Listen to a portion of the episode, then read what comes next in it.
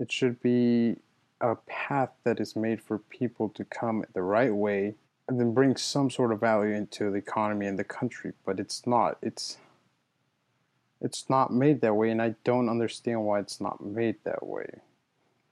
Because all the values that this country was founded on basically embodied like coming here and making something better for yourself. But I don't know. Something got lost in translation, I guess.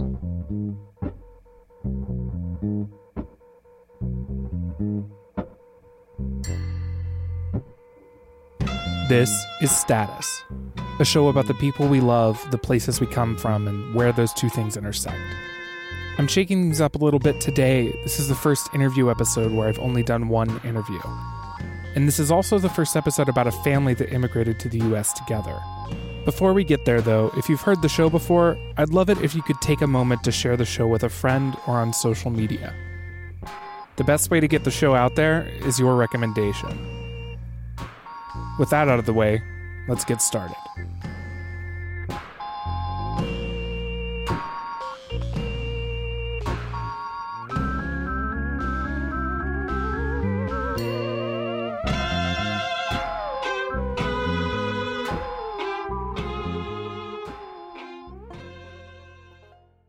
1999, we moved to Houston for the first time, and we were there for about a year.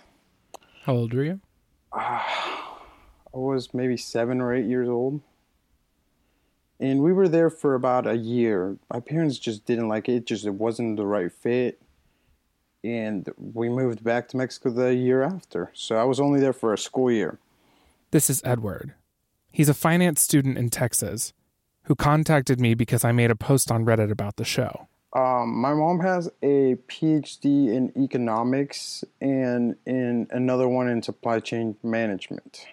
Uh, my dad has a master's in journalism, and my dad actually uh, used to work in politics in Mexico. Working in politics, I guess, for my dad was very stressful because it gets to the point where they ask you to do certain things that you don't always have a moral flexibility Edward's dad was pretty influential in one of the major Mexican political parties. Recently, that party was hit by a pretty major scandal. That scandal happened long after Edward's family left the country, and he doesn't think his father was involved. But he does believe that politics played a part in his parents' decision to move to the States. I don't know. I don't, he doesn't really talk a lot about the details and stuff, but I'm pretty sure that was a big part of why we moved. Also my younger brother he has a couple of learning disabilities. He was born with a speech impediment so he struggled speaking until he was around five or six years old. He was always in like speech therapy or speaking classes and we'd go to those things after school. And there's not a lot of programs in mexico that were like help people like that right? In 2003 is when we moved we made the big move to the states my mom's brother had actually been living in Laredo, Texas, and he helped my parents start their first business. So the way my parents moved to um, the United States is under an E2 visa, which is like an investor visa. So you need to invest a certain amount of money, and they need to create like some sort of business or something like that. It's kind of like an entrepreneurial visa. When we moved here, that's what they moved under. The only problem with an E2 visa is that we had to keep renewing it every so often. I think it was every four years or something like that. And they had to keep proving that they had businesses and they were investing so much money into the economy and that kind of thing, right? They eventually closed down their first business, which was a motorcycle store. My dad always wanted restaurants, so my parents went ahead and bought one restaurant and then they bought another restaurant. Edward's family had settled into their new life as business owners in the United States. They were happy, but there was an immigration detail that kept them from visiting their family back home. The only problem under the E2 visa was that, I mean, I don't know if this is true, but this is what our parents would tell us, is that we couldn't really go out of the country much. And they would say that it was because we're in the process of trying to apply for residency, which is which would eventually lead to citizenship. That every single time that we left the country, we would have to start the process over. So I haven't been to Mexico in close to 12 or 13 years. So I haven't seen my grandparents or my cousins or, er, I mean, you know, it just kind of like became like we didn't have any outside family, right? Because we couldn't leave because if we left, we'd have to start the process over.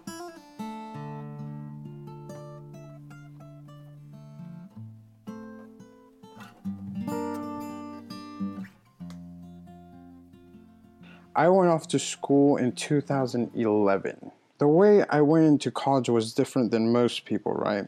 Because I couldn't really apply as an international student because I didn't fit the needs for an international student, but I couldn't apply as a US citizen. So what I ended up doing was having to go to Austin to get a bunch of affidavits and to prove that I was a Texas resident. I wasn't allowed to apply for any loans, I wasn't allowed to apply for any grants or anything. So it was all on my parents' shoulders, right? But then in 2013, my dad's mother passed away, and that's when my parents were like, you know, we can keep doing the E visa. The death of Edward's grandmother got his parents reconsidering whether it was still worth it to renew their E2 visas. Ultimately, they decided to pack up their lives in the US and move back to Mexico, leaving Edward and his brother here in the States to finish school. And that's when we, my brother and I, both switched from the E2 to the F1 visa. Which, I mean, it's been, I've, I've really enjoyed being on the F1 visa more than the E2 because I was allowed to leave and I just didn't have to worry about it anymore. Like, I knew there was an expiring clock on it, but I don't know. I just didn't feel like I, I was like doing something wrong. Does that make sense? For Edward's purposes, the F1 student visa has been effectively a temporary green card. Throughout his schooling, he hasn't needed to work, so not being able to work on an F1 hasn't bothered him. But the ability to travel outside of the United States and return for school has been freeing. As he progresses towards graduation this August, however, the work limitation has begun to affect his life after college. I didn't know that I was going to be taking on an F1. So I chose a to major in finance, and as a finance student, after you graduate, you have to get someone to sponsor you to take a exam, Series Seven and a Series Sixty Six. And these tests take about six or six to eight months to study for. So it's really hard for a company to sponsor you to take that test and then also sponsor you for the H1B when you haven't really done any work for them besides study for these tests.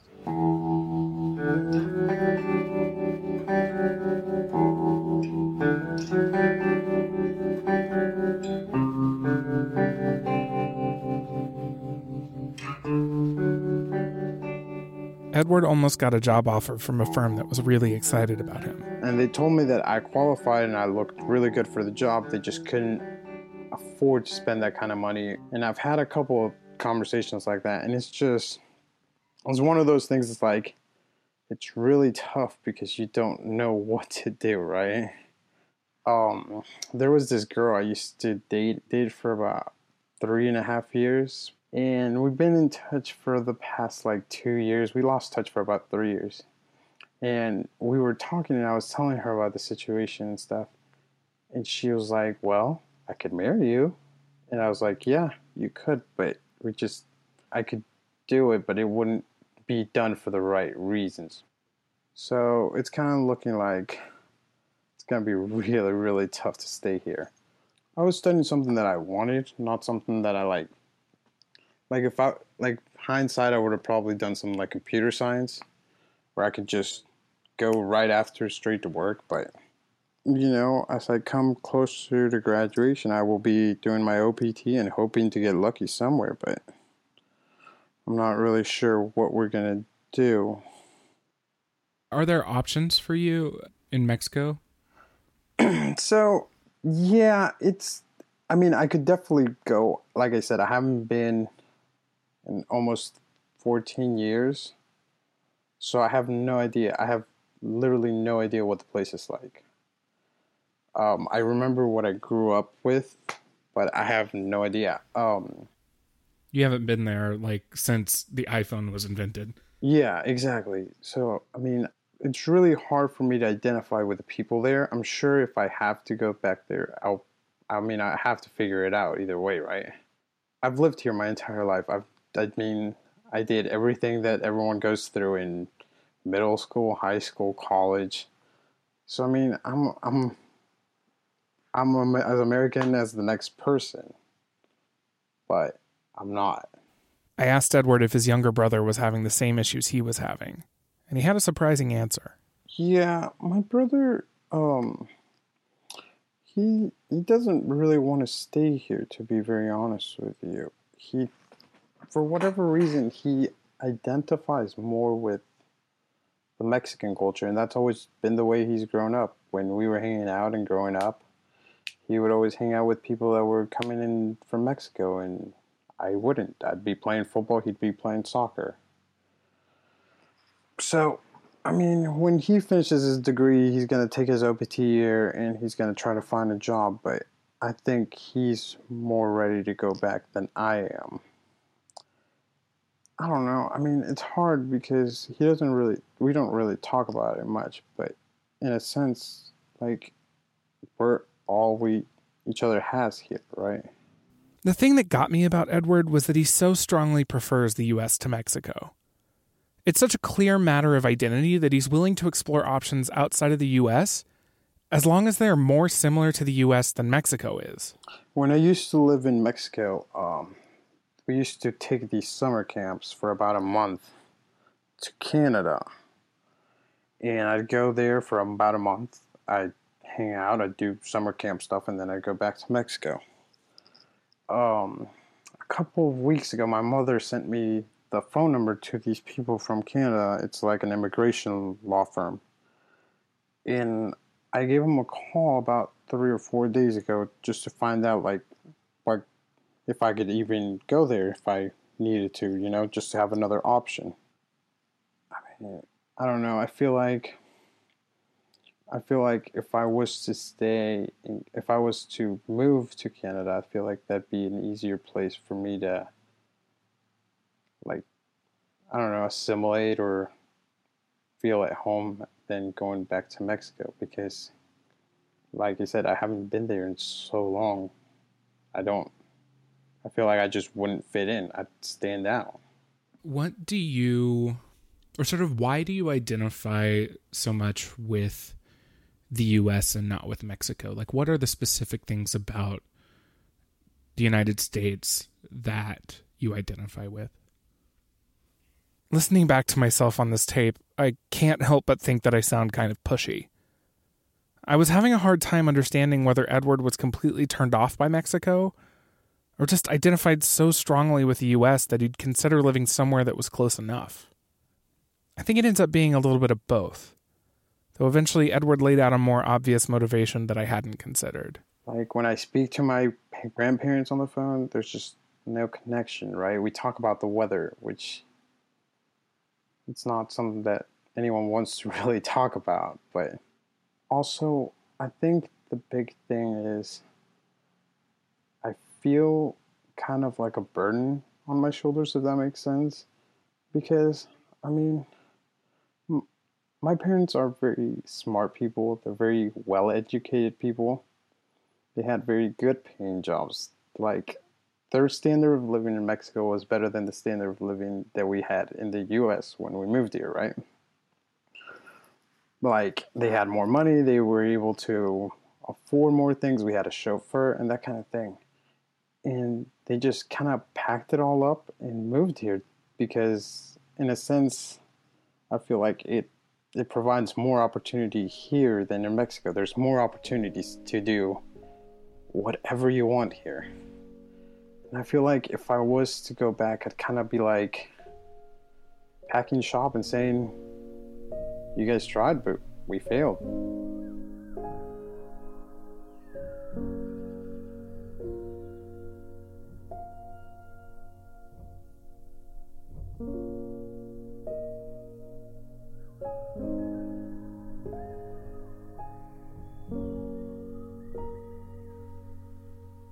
It's like they tried for so long. They did so many things to like allow my brother and I to have these opportunities and to get ahead.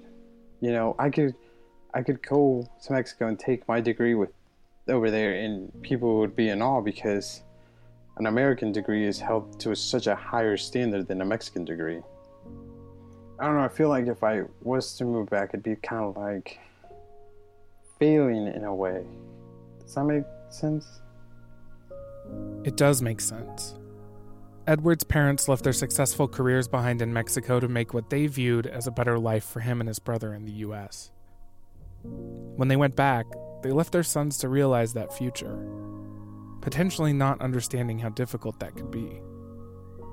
It's easy to understand how not living up to that vision of the future could feel like failing. But ultimately, if Edward moves back to Mexico, it might just be because that vision failed him.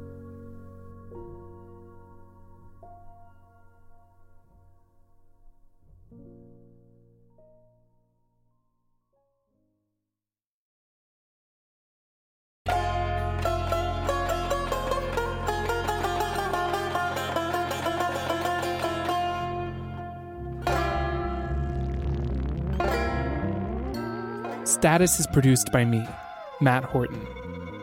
Music was provided by Cephia and Ben Mitchell. The Status theme song is Bread and Circuses Are Back by Ben Mitchell. That's M I C H E L. You should check him out on SoundCloud. I'm sure he'd be happy to have you. If you or someone you know has a story to tell about immigration and how it impacted your relationship, you can email the show at podcaststatus at gmail.com. And lastly, if you love the show, leave a review on iTunes or share your favorite episode with a friend. That'd be nice of you. The show is on Twitter at Status Podcast. I'll talk to you soon.